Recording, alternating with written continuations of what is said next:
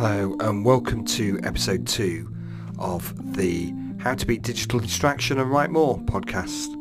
I'm Andy Tattersall and I'm an information specialist at the School of Health and Related Research at the University of Sheffield. So in this very short series of podcasts I want you to help deal with the issue of digital distraction, information overload and also help you get a little bit more done and be a bit more productive. So we're going to look at one of the biggest problems, arguably the biggest problem digital distraction can bring us, and that is one that's got a lot worse for many of us over the years, and that is email. So our reliance on email is quite problematic, and the more emails you reply to, the more come back. So it creates this vicious cycle.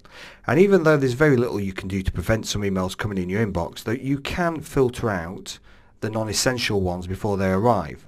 And you can easily cut down on digital, digital distraction by unsubscribing to non-essential email lists. It just requires you to build up that habit. It's just very easy, of course, to delete non-essential emails, but that's just putting a kind of a sticking plaster over the problem. And it would, it's much better if you actually get into the habit of unsubscribing from the source. And it doesn't take too long to unsubscribe to various email lists, etc. And it's surprising how many lists you'll find yourself on after a while. You can also set up your um, email to uh, put instructions in for the email client to filter out some messages. So rather than manually delete them, email clients like Google Mail has really good options on how to manage your emails that allow you to archive, delete them, forward them on to another address.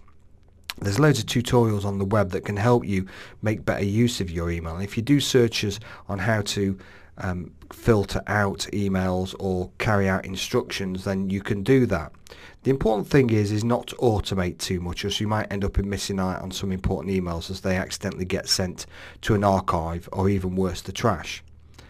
Uh, many of you listening to this podcast will be aware of the idea of inbox zero. For many of you, this really will seem like a pipe dream.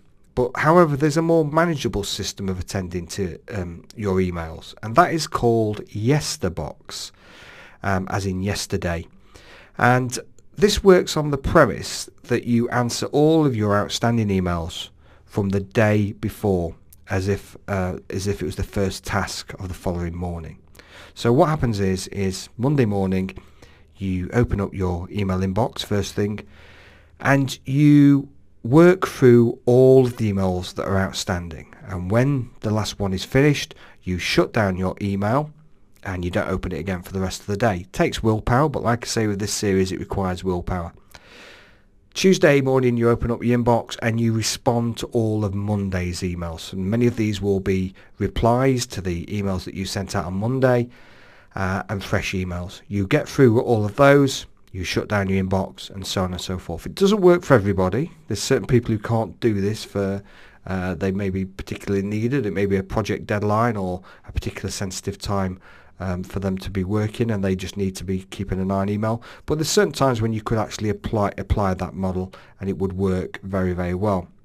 Again, it depends on how many emails you receive on a daily basis. If you only get 10 emails a day, and that's probably manageable. But if you're getting 50, 100, 150, you might start thinking you need a system to deal with that. So if you get better at using filters and unsubscribing, and this is basic common sense that I'm saying to you, but it just sometimes takes a person to actually tell you to go and do this.